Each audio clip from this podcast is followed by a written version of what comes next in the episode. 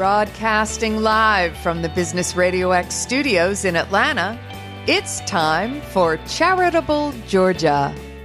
Brought to you by Bee's Charitable Pursuits and Resources. We put the fun in fundraising. For more information, go to bees charitable pursuits dot com. That's B E E S, charitable pursuits dot com. Now, here's your host, Brian Pruitt.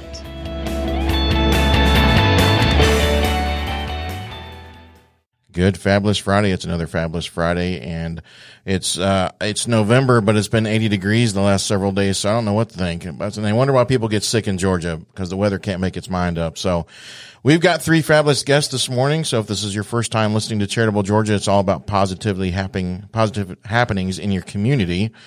And we're going to get started this morning with Carla Maton from American Red Cross. So, Carla, welcome this morning. Hey, good morning. Thanks for having me. I always joke. I like to have people, and when they tell me where they're come, coming from, and I'm going to joke one day and see them get somebody from Macon, which I think I am getting somebody from Macon to come up to do the show. But you came from Dalton, so thanks for driving. No problem. Down here. So um, I'm sure a lot of people know about the American Red Cross, and we'll get into that in just a second. But if you don't mind, share a little bit about, about your background and how you got involved.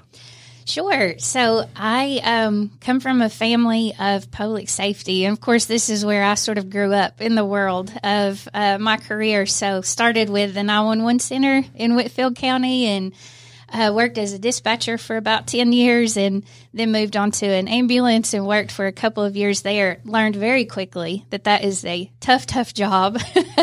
um, but through my years in public safety, you know, we respond to emergencies and we bring patients to hospitals and drop them off. And I found myself like, man, I wonder what happened with that family or with that patient. And um, one one particular call, we took a, a, a family, um, actually a, a, a mother and her son to the hospital who'd been involved in a house fire. And um, they, excuse me, they were um, – her husband actually had passed away in that fire, and they did not have any working smoke alarms in that home. Mm. This happened in Chatsworth, and uh, we we delivered the family to the hospital. They were um, they were okay. They had some injuries, but they were able to be released, and they were just weighing on my heart. And um, when I went back to the hospital, you know, on a different shift, uh, a couple of days later, the Red Cross was there, and they were meeting with her because she had nowhere to go. The hospital couldn't release her um, because she didn't have a home, and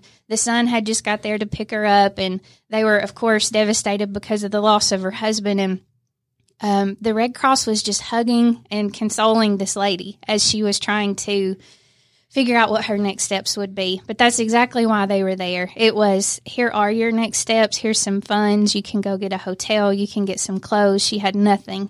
And it just touched my heart. And so we, um, I, I just continued to monitor what does the Red Cross do in this area. I never knew they responded to disasters. I was always correlating Red Cross with blood donations. And um, when I started learning more, and then they had a position open in, in the disaster team, I jumped on it. And so I was hired about eight years ago and became manager of those disaster volunteers who would go out and meet with families. And that gave me that um, that next step of working with families that I was missing when I was working in public safety. So now I still work. Uh, our teams do hand in hand with, with those fire departments and emergency managers and just delivering that next step of care to families when they're going through crisis. So that's what brought me to the Red Cross. Um Every day I learn to love it more. I just can't, um, I can't hardly explain what it is like to work in an organization where ninety percent of the people around you are volunteers. I mean, they, they choose to be there and they do it for the mission. And when you're working in a room full of mission-driven people, it's just a different kind of atmosphere. So it's very fulfilling to be here now. Yeah, well, you, it, it does take a special person. I was actually used to be a nine one one dispatcher for the city of Kennesaw, and uh, I wasn't there very long. But you're right, it takes a special person. You got to have uh, passion for the people, have a heart. The worst call I ever took was listening to a lady call and try to get help and having a stroke and died on the phone. Mm-hmm. Um, it was, yeah, and th- that can take a toll on people. So, mm-hmm. um, so. You had mentioned that you it's, there's different chapters of the Red Cross, and you're in Northwest Georgia. Share what that means when you're talking about Northwest Georgia and the chapters. Okay, sure. We so I'm the executive director for Northwest Georgia, which means I get to advocate in our communities about what our services are, um, what those are, and no matter where you're at in the country, the Red Cross's services are aligned. You'll find that we um, we do blood collections, so we are the nation's largest blood collector. We deliver about forty percent of the blood supply to the hospitals across the U S So that's one of our biggest programs, obviously. We have our disaster Um, cycle services team. So it's not just responding to the large-scale disasters. House fires are the number one disaster we respond to. So this time of year especially, we're encouraging folks to take fire safety measures, listen to those tips your fire department's giving you. Um, we have preparedness programs through that as well that will deliver free smoke alarms to families who need them. Uh, that is what will save a life if you have a house fire, to get you out early. Um, and there's some really... Um, incredible YouTube videos on our on our Facebook page we shared recently of a demonstration we did with the DeKalb County fire that showed just how quickly um, a a bedroom catches on fire and, and then is just completely engulfed. Uh, we, we did that as a demonstration to show when the smoke alarm went off and the smoke was just starting, and then in less than a minute, you couldn't see the room anymore. Wow. It was just fire. Wow. So, so important to have working smoke alarms. So test those. If you don't have them, call any Red Cross office and we'll come put them in for free. Um, and then we have our training services, which is our C P R first aid courses. You can take those online now. COVID brought that to us. We had to adapt. And so we don't necessarily have to be in person to teach you those skills. You can go online to teach, to learn that. Uh, and then finally, our service to armed forces. Um, of course, it's Veterans Day this weekend, and or today, and um, tomorrow. But tomorrow, yeah, yeah. They am all on this well, show. It is the Marines' birthday today, so yes, okay. It is Friday, right? Yeah. So, um, service to armed forces is where the Red Cross was born. We were we were uh, assisting military members in in Civil War times, so that's how we came about. And uh, we just want to take this time to recognize those military families and the work we do with them every day. Yes. Yes, all the veterans out there, we thank you for your service and those that are serving now. So, amen. Um, it's funny you were talking about the, the fire in, in the bedroom, and I've just recently read where why they tell you to keep your bedroom door closed when you sleep, and mm-hmm. It's because of the fire, which I didn't realize that. Right. Can you share about that? Do you know about that? Yeah, when we do the smoke alarm installations, we do some fire safety education with the families as well, and that's one of the tips that, that we will advise as, uh, as well. And it's... Um, It's just that barrier. If the door is closed, it takes the fire longer to break that barrier to reach inside your bedroom. It's crazy. Again, YouTube will show you right. some, some fires where a bedroom door has been closed and that bedroom looks untouched, where the rest of the house can just be wow. completely crisp. So, yeah, encourage, and we put smoke alarms inside your bedroom and then outside in like a common hallway is what we would recommend, because we want you to shut that bedroom door. So right. which side of it catches on fire, you're, you've got an alarm that'll signal you. Right. So um, you talked about the different uh, areas of, and you say the Northwest chapter. Can you share what what is the Northwest chapter? Sure. Um, our headquarters office is in Rome, Georgia. Um, so if you want to visit an actual office, we're there um, on Mondays and Thursdays. And then the rest of the, the time we're serving in community. So um, our chapter services uh, as far south as Bartow County, and we go as far east as Union County, and then kind of that triangle from Union down to to Polk County and all of the northwest corner of Georgia. Okay. Um, and what is the biggest thing, I guess, for international? You guys still travel, you know, and do international disasters too? We do. So the Red Cross, we are the American Red Cross, and just about any country you can think of, you can place, you can replace American with it. So Uh, each each well, there's over one hundred ninety-two countries across the, the world that have a Red Cross Crescent movement or or installation within it. So each of our Red Cross operate under the same mission, is to alleviate human suffering. So in some countries you may see their services look a little bit different. Um, in Mexico they run the ambulance service, uh, same same in a few other countries. But um, yeah, the Red Cross is worldwide, and, and when something catastrophic happens, war happens, the American Red Cross is part of that entire world movement. We'll, we'll of course, support it in the way we we can best do so. Well, you mentioned uh, community, being in the community and serving the community. And one of the things I love talking about on here is why is it important for people to be a part of the community? So why is it important for you to be part of the community?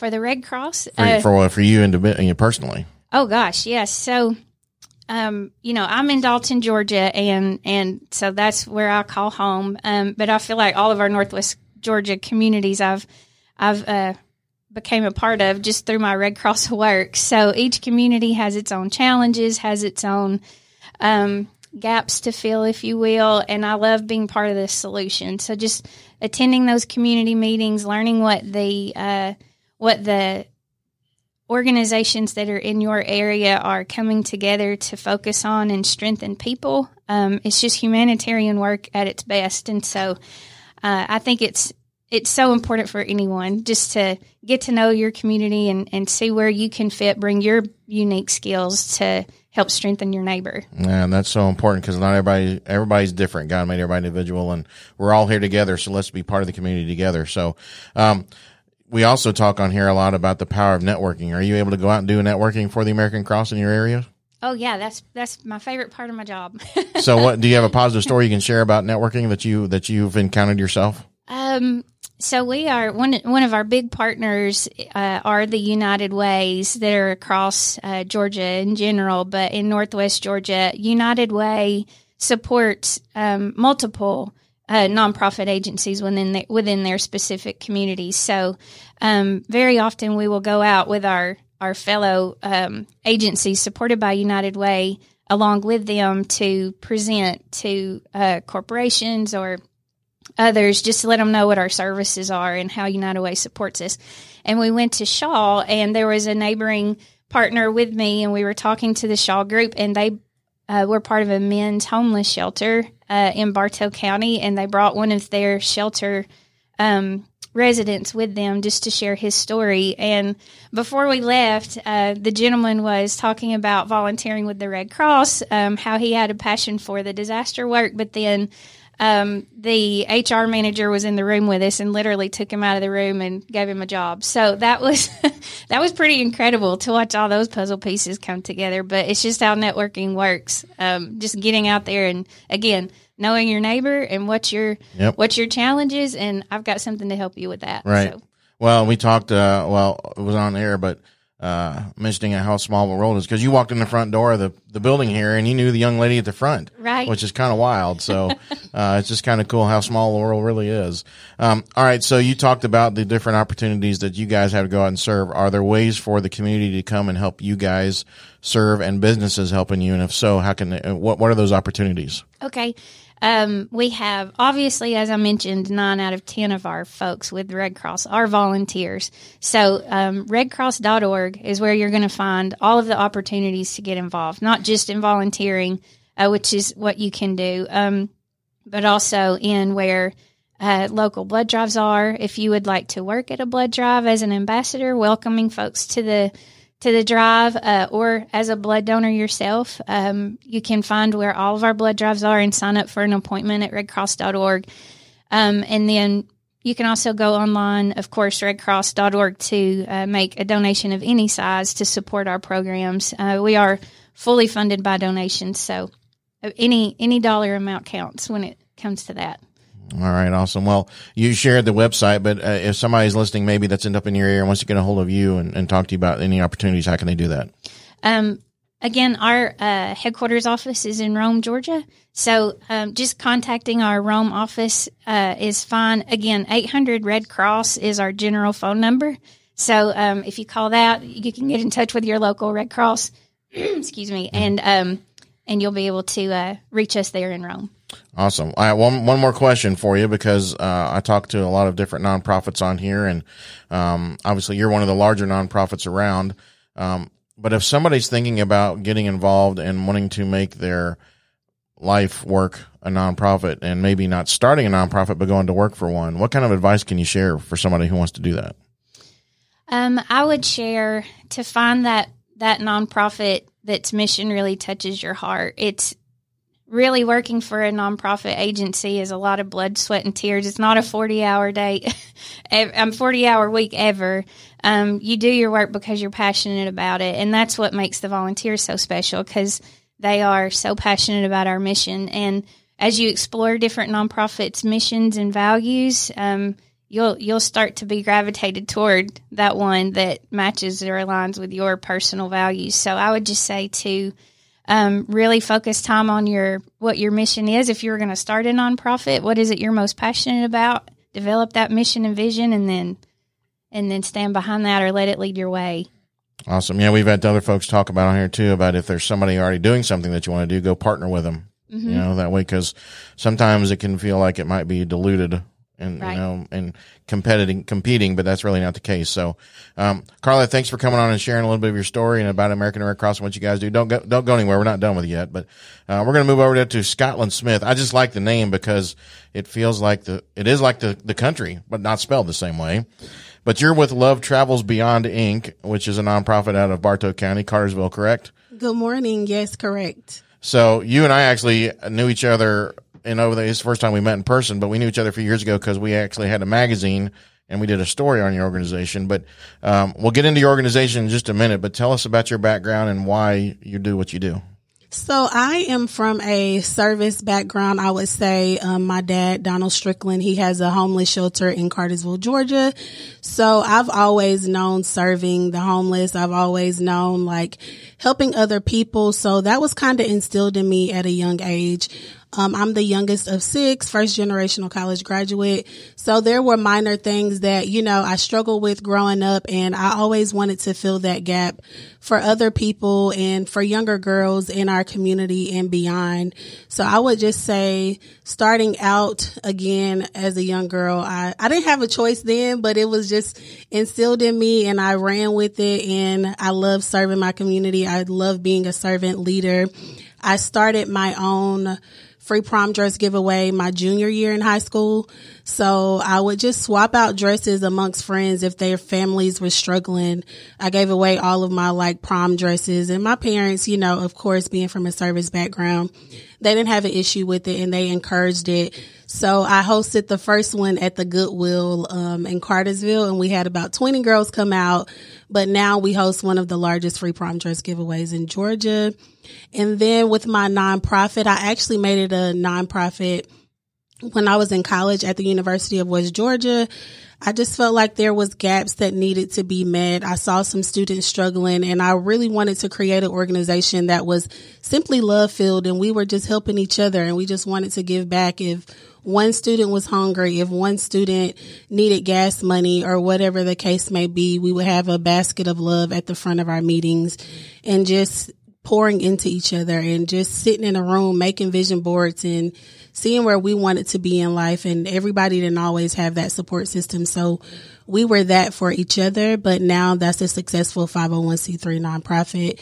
So we have the West Georgia chapter, and then we have the Bartow County chapter. Awesome. So tell me about the name. How did you come up with the name? So originally it was Love Travels, and then we added Beyond when I made it a five oh one c three nonprofit.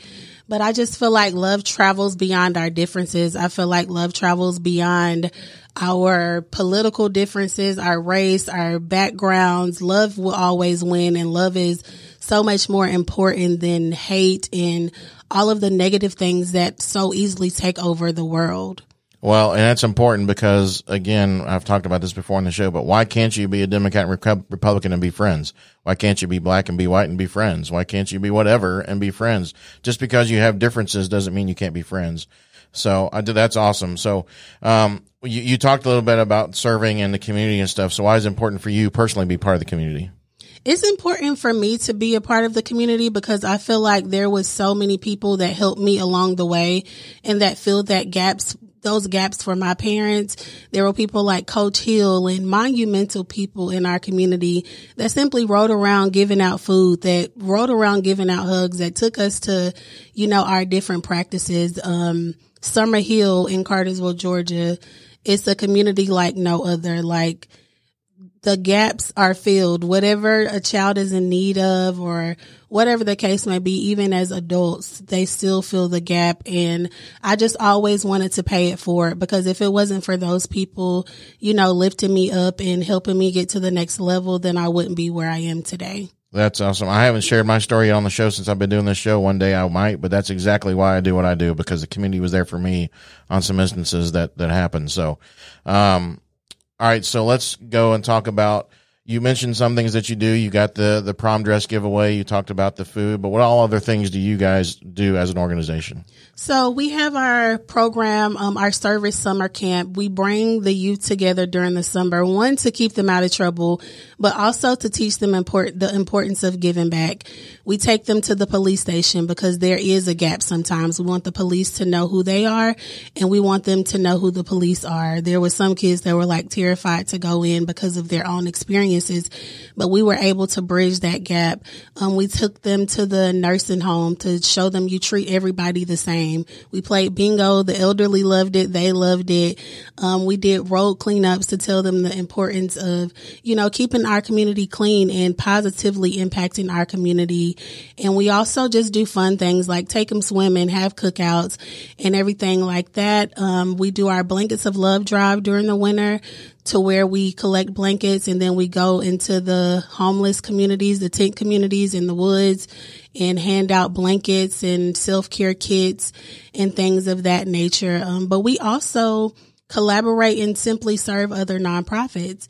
You know, we believe in community, we believe in giving back, and we don't believe in just supporting our own programs, but also being there for other nonprofits. And there's that word I like, collaborate, because you don't collaborate over competition, is what a buddy of mine, Bob Brooks, talks about all the time. So that's a, that's a great word. So I know when we did a, an article on you several years ago, you guys were doing a three on three basketball tournament, right? Do you guys still do that? Yes, we have our charity basketball tournament, and we bring the community out. So we bring them together for a great time. We pack out the gym on Summer Hill, and we, of course, bring them there for a positive experience and who's the best basketball player or whatever the case may be. But in that, we are collecting funds to be able to help their neighbor, you know, be able to afford Christmas and um, toys and Thanksgiving, whatever the case may be, and whatever they are in need of. But we really pride ourselves in bringing the community together and being able to support each other and not just us. So even if it's five dollars or even if it's a gift at the door, um, we love bringing our community together to support one another. And I like how you just mentioned it in front, because I, I know people, it's like, well, I can only give a dollar. Well, a dollar goes a long way. So that's awesome. Well, you, you talked about a little bit about uh, what you guys do. How can people in the community get involved and help you guys? They can visit love travels inc dot org, and they can also reach us at six seven eight, seven one nine, two two one two. But we love having people help us out, whether it's a big or small way. We have, last year we had five hundred girls sign up for our free prom dress giveaway. So we need as many hands as possible, and our events are love filled and they're great, and anybody can come help. I know sometimes people feel like, I'm not in a position to help. I'm not this, I'm not that, but we Every, we need everybody's help. Well, even if you're not financially positioned to help, you can go volunteer. Absolutely. You know, um, how about businesses? Are there ways for businesses to get behind you and do sponsorships and stuff like that? We definitely need businesses to sponsor us, but even if they can't financially sponsor us, we need drop-off locations for our toys. We need drop-off locations for our prom dresses and everything like that. So that's where... That's where the businesses come in, because sometimes I was driving from Tennessee to Woodstock to Rome to pick up dresses. So if we have those central locations where people can just come and drop off those donations, and we do, you know, a once a month pickup or something like that, then that's super helpful for our board to be able to, you know, put our efforts in other places. Uh, so how about the networking aspect? Are you able to get out and do any networking? Absolutely. We love going to networking event. We host pop-up shops for different nonprofits and community events. We help out with the Black History Parade in town. Um, we host a June, we help with the Juneteenth celebration, bringing business owners, owners together. And, you know, we, we thrive off of the networking because we all need each other. Everybody knows somebody that can help with one program, that can help in a bigger, small way. Even with this radio show now, like just meeting through the chamber, you know, we're able to get our word and our mission out even more. So we love networking. Invite us out. Um, we would love to come spread love at your event, and we would love to help out in any way that we can as well. Do you have a specific story of networking you can share that might have been a positive thing for you?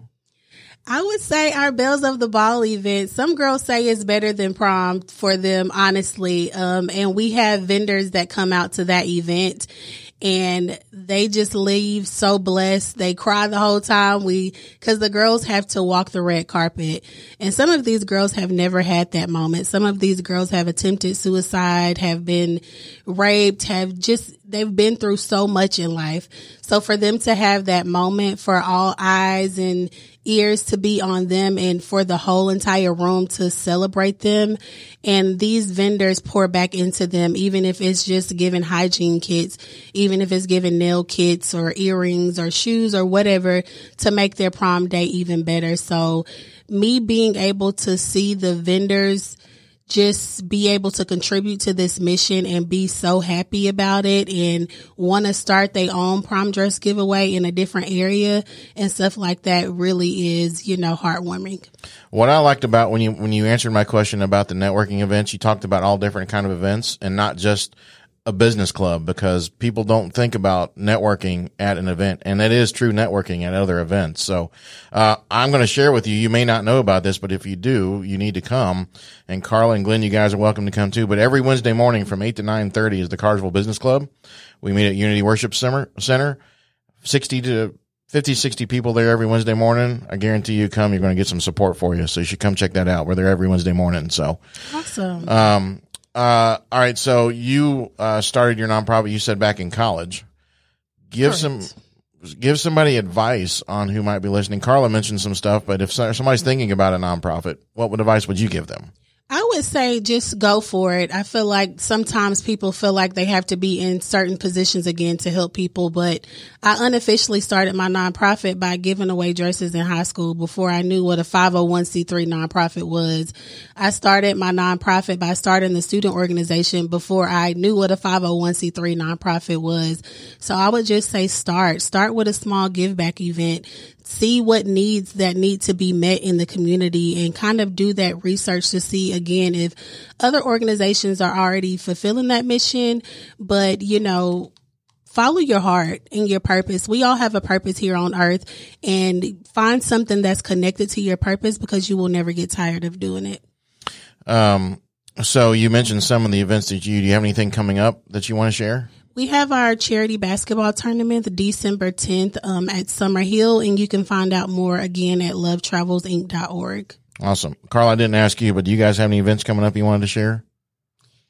Um, we have one of our uh, – we, we pick a day where we will go into a particular community and um, just do a blitz of smoke alarms. And so we're going to be in Dawsonville on December the tenth, and um, we'll bring community volunteers together. If you want to come – take a beautiful drive over to Dawsonville, or you live in that area, come join us, because we will we will show you what to do. We will get into teams, and we will literally go knock on doors and put up smoke alarms for the community that day. So you can find more information about that particular event on our website again, and on our Facebook and social media pages, Georgia Red Cross. All right. Uh, Scottlynn, you got a Facebook page as well? Yes, our Facebook is Love Travels one oh one. Okay.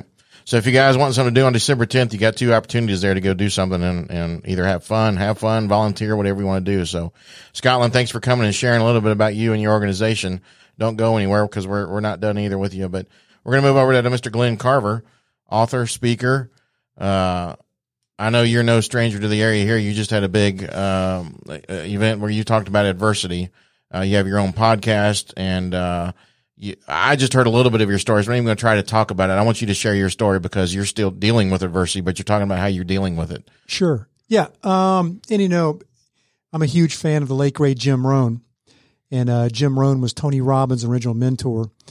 And uh, Jim Rohn said in one of his uh, – he gave one of his great uh, public seminars back in the eighties. And after the seminar, somebody walked up to him, one of his fans and students, and said, "Mister Rohn, in your opinion – what is the business climate going to look like for the next three to five years?"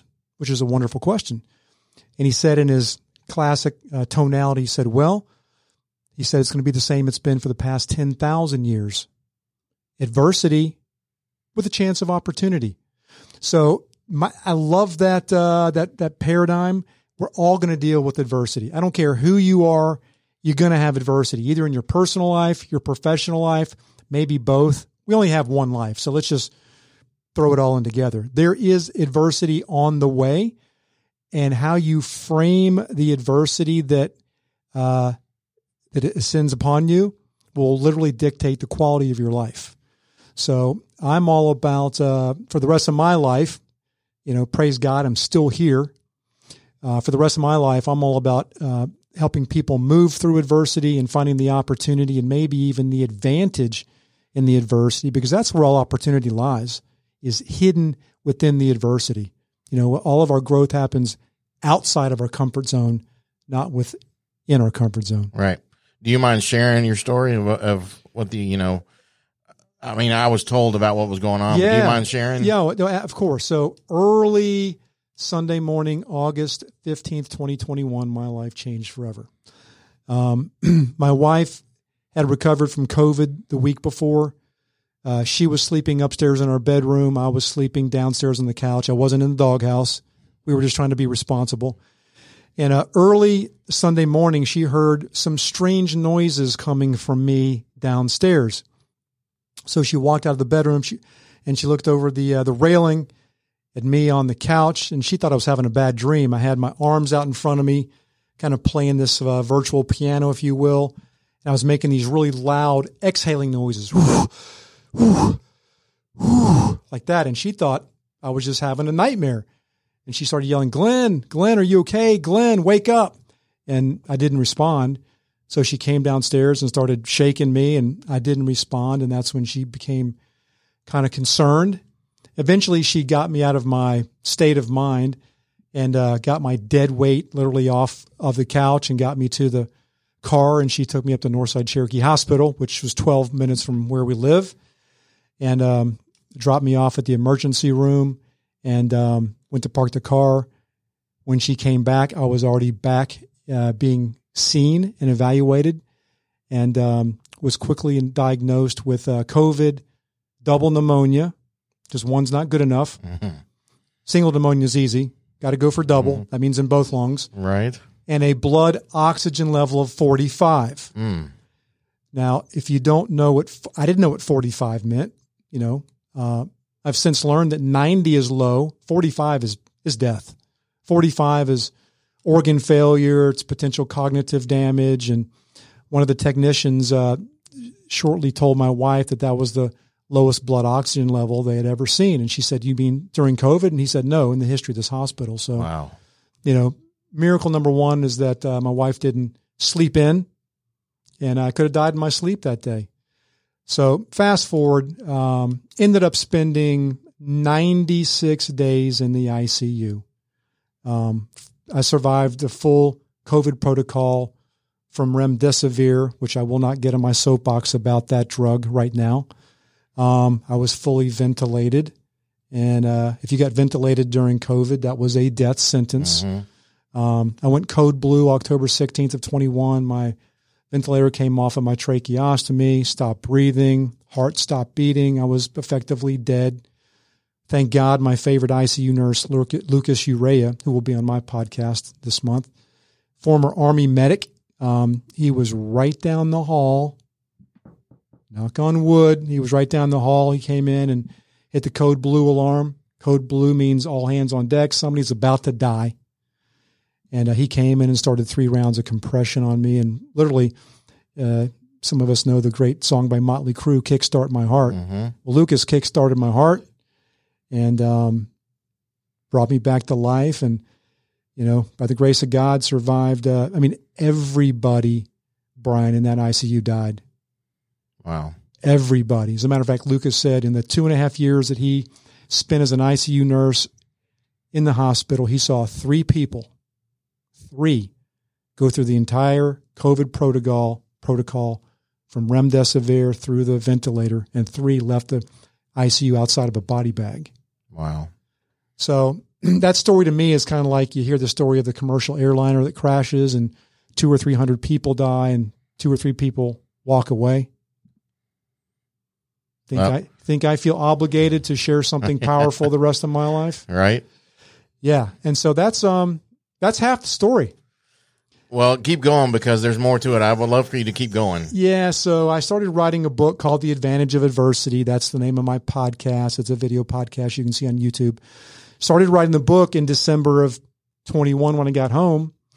And then um, February of twenty-two, went in for a routine colonoscopy. Oh, by the way, I had uh, emergency colon surgery two weeks into the I C U, upper colon burst, internal bleeding, was uh, very close to sepsis, and sepsis can lead to a condition called uh, death. So I had emergency colon surgery, removed eighteen inches of my colon, left me bagged. Supposed to be for ninety days, um, temporary. Then they do a reversal surgery. Went into uh, the hospital February second, twenty twenty-two for a routine colonoscopy. They found a mass in my rectum. Two days later, diagnosed with rectal cancer. So the I C U was the uppercut, cancer diagnosis, right hook, but I'm still here. Clearly I'm here and I'm alive. Right. I'm still, I'm, I'm, I'm sitting right in front of you. Yep. Um, I do have the label of stage four, and um, that means it has spread. So it started in my rectum. It's, I got these nodules in my liver. And here's what I'm all about, Brian. That does not fear. That does not scare me at all. I have zero fear, zero anxiety around that label of stage four. Part of my message is cancer is not a death sentence. It's a big warning light on the dashboard to say you need to make some changes. Uh, one of my coaches has taught me that uh, actually cancer shows up to save your life, not to kill you, to make the changes necessary to get on a different track. And I've done that. But um, yeah, it's been, uh, so I'm healing. Um, I'm not out of the woods, but I'm healing naturally. I've still got a port in my chest because I was supposed to start chemo in March of twenty-two. And I, God bless my wife. She, uh, she got the nudge and she dug in and she found the truth again, the truth about cancer. Um, and she really dug in and started learning really, really fast. And the saying is one, you know, one day, you know, nothing about cancer. The next day, you know, everything. We have learned a lot. So we decided, um, given the physical state I was in after ninety-six days in the I C U, if I had in fact started chemo in March of last year, it would have killed me. And there's no question in my mind I would be dead, because a lot of times chemo kills people before cancer. Chemo is poison. It is a derivative derivative of mustard gas from World War Two. Now, it does kill cancer cells, but it can kill everything else too. Mm-hmm. It can crush and destroy your immune system. So this is not medical advice. I'm just saying there are other ways to heal from a chronic disease other than standard of care from our medical industrial complex. So I'm going the alternative route. My uh, my trifecta of healing is faith, mindset, and nutrition, not chemo, radiation, and surgery. That works for some people. When you get the diagnosis, it's a very personal decision. Right. And you got to make a very personal uh, plan and decision as to what you feel is best in your heart and in your mind and in your soul. And what I believe, Brian, is that, you know, I know that God spared my life in that I C U. I know it beyond a shadow of a doubt. I'm getting goosebumps right now. So if God did spare my life in that I C U, why would he have me die of cancer a year or two later? That makes no spiritual sense to me. Right. I've got a message. I mean, as a speaker, at my core, I'm a speaker. You always want a big story. Yep. I didn't want one this big, right, but I got it. So be careful what you ask for. So now I've got this, uh, I think I've got this incredible platform, um, this message. My my testimony is huge, but I can um, I can speak about the power of moving through adversity, because we're all going to face it, not a matter of if, but when, and seeing that adversity as an opportunity to grow, an opportunity to find the advantage in the adversity. And that's what I love about, uh, that's what I love about entrepreneurship. Entrepreneurs find advantage in adversity. They solve problems. And I love what you're doing and bringing our community together. It's, you know, it, it, one of the main reasons I'm sitting here alive today is prayer from a massive community. And I'll tell you, the community that we have here in Cherokee County is awesome. I mean, the community that has supported my family emotionally and financially over the past two years has been awe-inspiring, totally humbling. And um, I just, uh, I, I, I can't say enough about. There's so much going on in the world that's beyond our control. All we can focus on is our thoughts, what we think, our attitude about the world, and our our, our community, our circle of influence, and it's right. it's pretty tight. So. Right. Well, I like that because uh, personally, I needed to hear your story this morning because I, in my business, I'm currently going through adversity and trying to figure out if the doors are going to stay open. You know, you're not and, alone, brother. Right, but I just I love the fact that you're out there spreading that word. First of all, I, there's no coincidences, right? No. And and uh, I like you said, God had a purpose for you, and um, so you were were you an author and a speaker before all this started? Yes, I, I got into speaking business in two thousand four. In two thousand twelve, I wrote my first book called Stand in the Heat, Lessons from Legendary Entrepreneurs on Staying Cool Under Pressure. Um, that I could sum up that book in three words: don't freak out. Because we all have a chance to freak out pretty much every day. And freaking out does no good. Nope. With our kids, our spouses, our colleagues, our clients, you know, our picky Our picky prospects, vendors, freaking out never does any good, but we tend, you know, our, our, our lizard brain, we tend to freak out very quickly. I'm still guilty. Right. So uh, I'd like for you to share maybe a different answer because obviously the community was there for you through your, your, your incident, your, your procedures and all that. So is there a different answer you can give of why you're a part of the community, or is that pretty much the reason? Well, I mean, I love community. I've always been, um, I mean, I'm a, I'm a, I'm a, I'm a rainmaker and a maniacal hunter.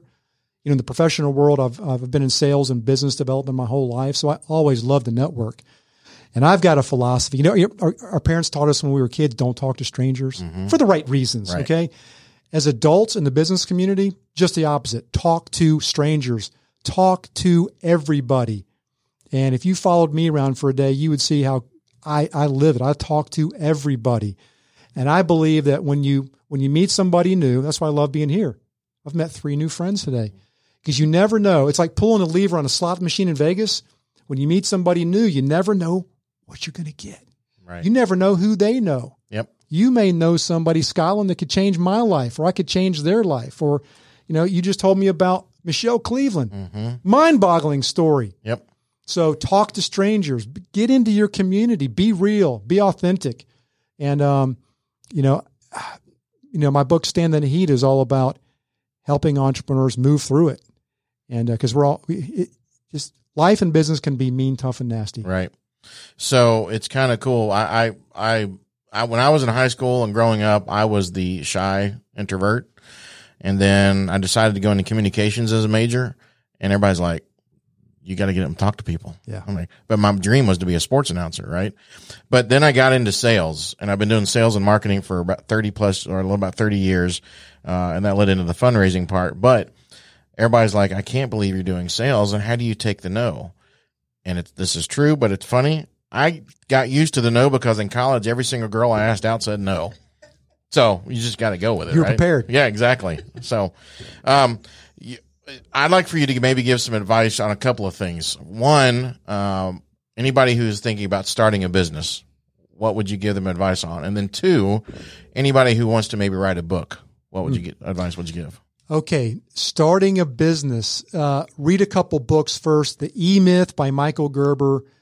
The E-Myth stands for the entrepreneurial myth. And it's the myth that just because you're the best plumber in town means you can run a business. And those are two opposite worlds. Read the E-Myth and maybe read Traction, um, E O S, Entrepreneur Operating Systems. Mm-hmm. Make sure you know what you're getting into, because we tend to go into things with our with our heart on our sleeve. You got to, I believe, you got to be passionate about what you do, Scottlynn, or else you're not going to last. Right. Make sure, you know, we we we jump into things. I'm guilty.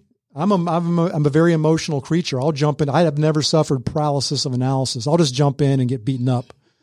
But uh, do some homework. Know what you're getting into. Have a plan. Um, have some money lined up, because everything is going to take two or three times as long as you're planning on, and at least twice the money. Be realistic. You know, people with the entrepreneurial spirit see uh, pie in the sky, guilty. Everything's possible. That's me. Uh, my wife is the opposite of me. She grounds me. So sometimes people who are thinking about starting a business need to have somebody come in and offset them, offset all their aspirations with some reality. Get some counsel, get some coaching, get a good coach up front.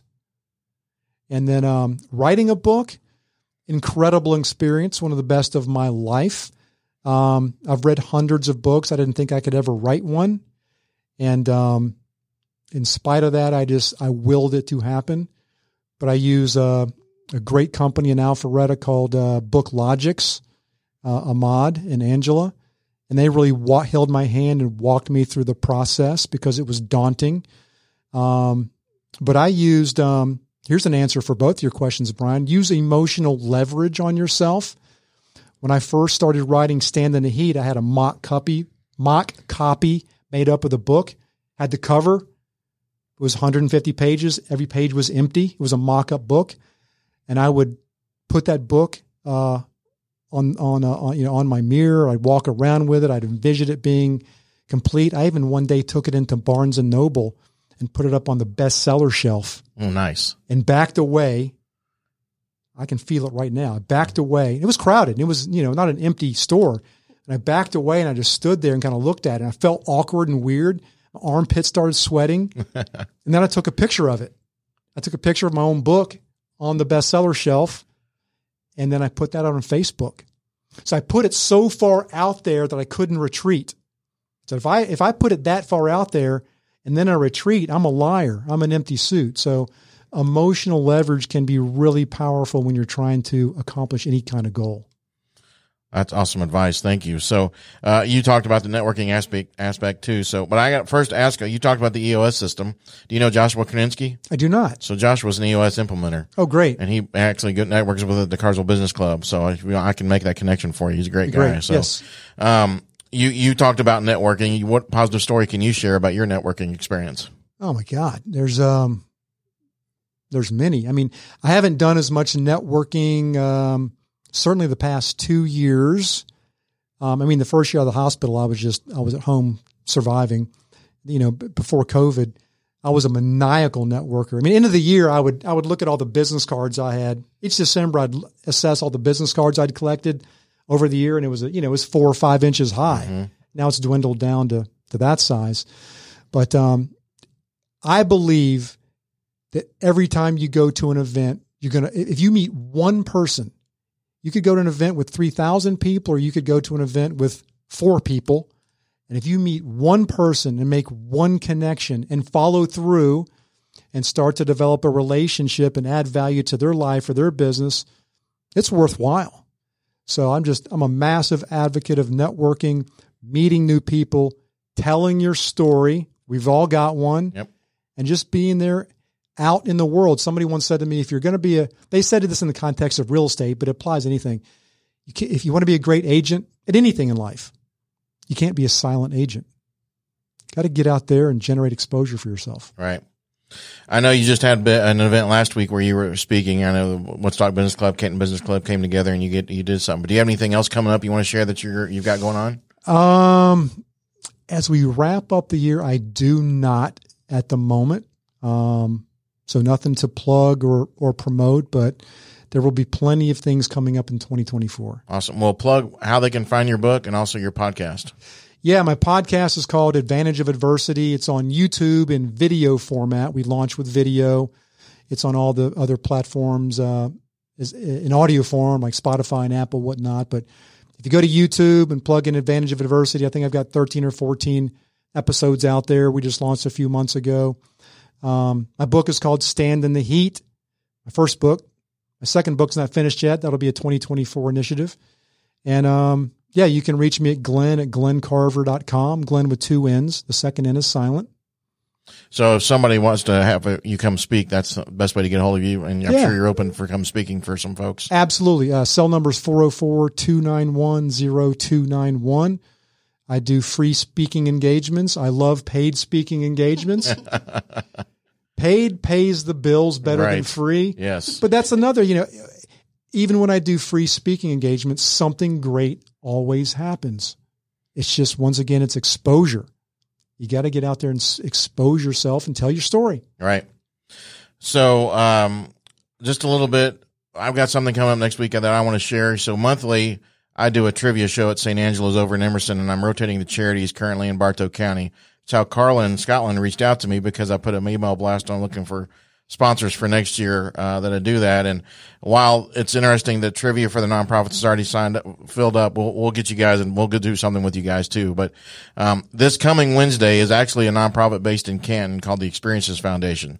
And they are a mini Make-A-Wish meets Big Brother, Big Sister type organization. They got an incredible story. So if you want to come, it's six o'clock is when the buffet opens. So for twenty-five dollars, you come in, six o'clock, have a buffet of all-you-can-eat pizza, wings, pasta, salad, garlic knots, and non-alcoholic drinks. Um, and then we do trivia. And just put your thinking caps on because people say my trivia is hard, but it's fun. Um And then we obviously have the money, help portion of the proceeds go to them. But we're also this month doing a dessert raffle, and I've got several desserts come. So you can, if you need dessert for Thanksgiving, it's just a week away after that. Come get your dessert at the raffle and come have a good time. So, um, all right, as we wrap this up, this is what I'd like to do. I'd like to have each of you share a positive quote, word, or nugget for somebody listening to take the rest of twenty twenty-three and beyond with. So, Carla, we'll start with you. What did you got? Um.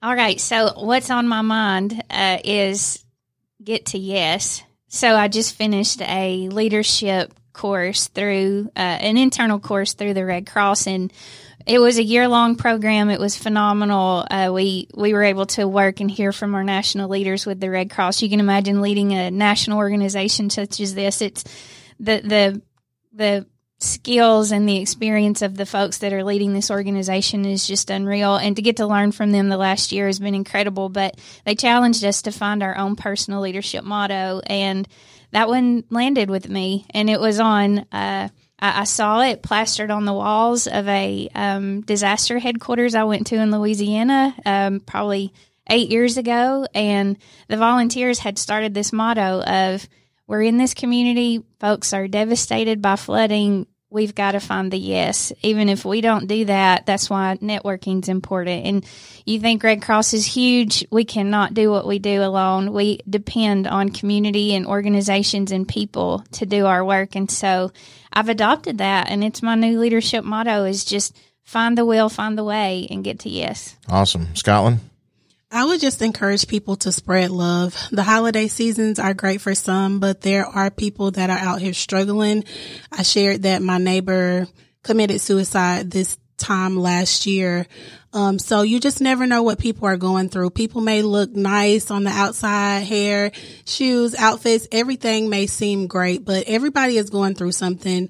Everybody's struggling in some way. So if you can be that difference, if you can be that change maker in somebody's day, in somebody's life, I encourage you to do so. Well, you, that's important to talk about, mention too, because you do not know what everybody's going through, and you might talking about, they may smile or whatever. When Michelle was on last week, I talked a little bit about, I mean, the two people I can think of, I never would have thought committed suicides, Robin Williams and Twitch from The Ellen Show, right? You just never know. So, all right, Glenn, I know you spread a lot already, but what you got? Well, you never know. You, one of my dearest friends of twenty years took his life last September, and uh, to it, two of the sharpest guys I've known in my life taking their lives, you know, and it's just, you never know what's going on in somebody's heart, their mind, their soul. But what's resonating with me right now is one of my favorite quotes from Martin Luther King in the spirit of this conversation today. And what you do, Brian, is everybody can be great, or anybody can be great, because anyone can serve. Awesome. Well, the other thing that's lost art these days is the thank you. So, Carla, thank you for what you're doing with the American Red Cross in the community. Scottlynn, thank you for what you're doing for uh, Love Travels Beyond in the community in Bartow and, and the West Georgia area. And, Glenn, just thank you for sharing your story and being the hope that people have through adversity. If you're a veteran, too, and you're out there, thank you for your service. Thank you for your current, if you're currently serving. And everybody listening, let's remember, let's be positive, let's be charitable.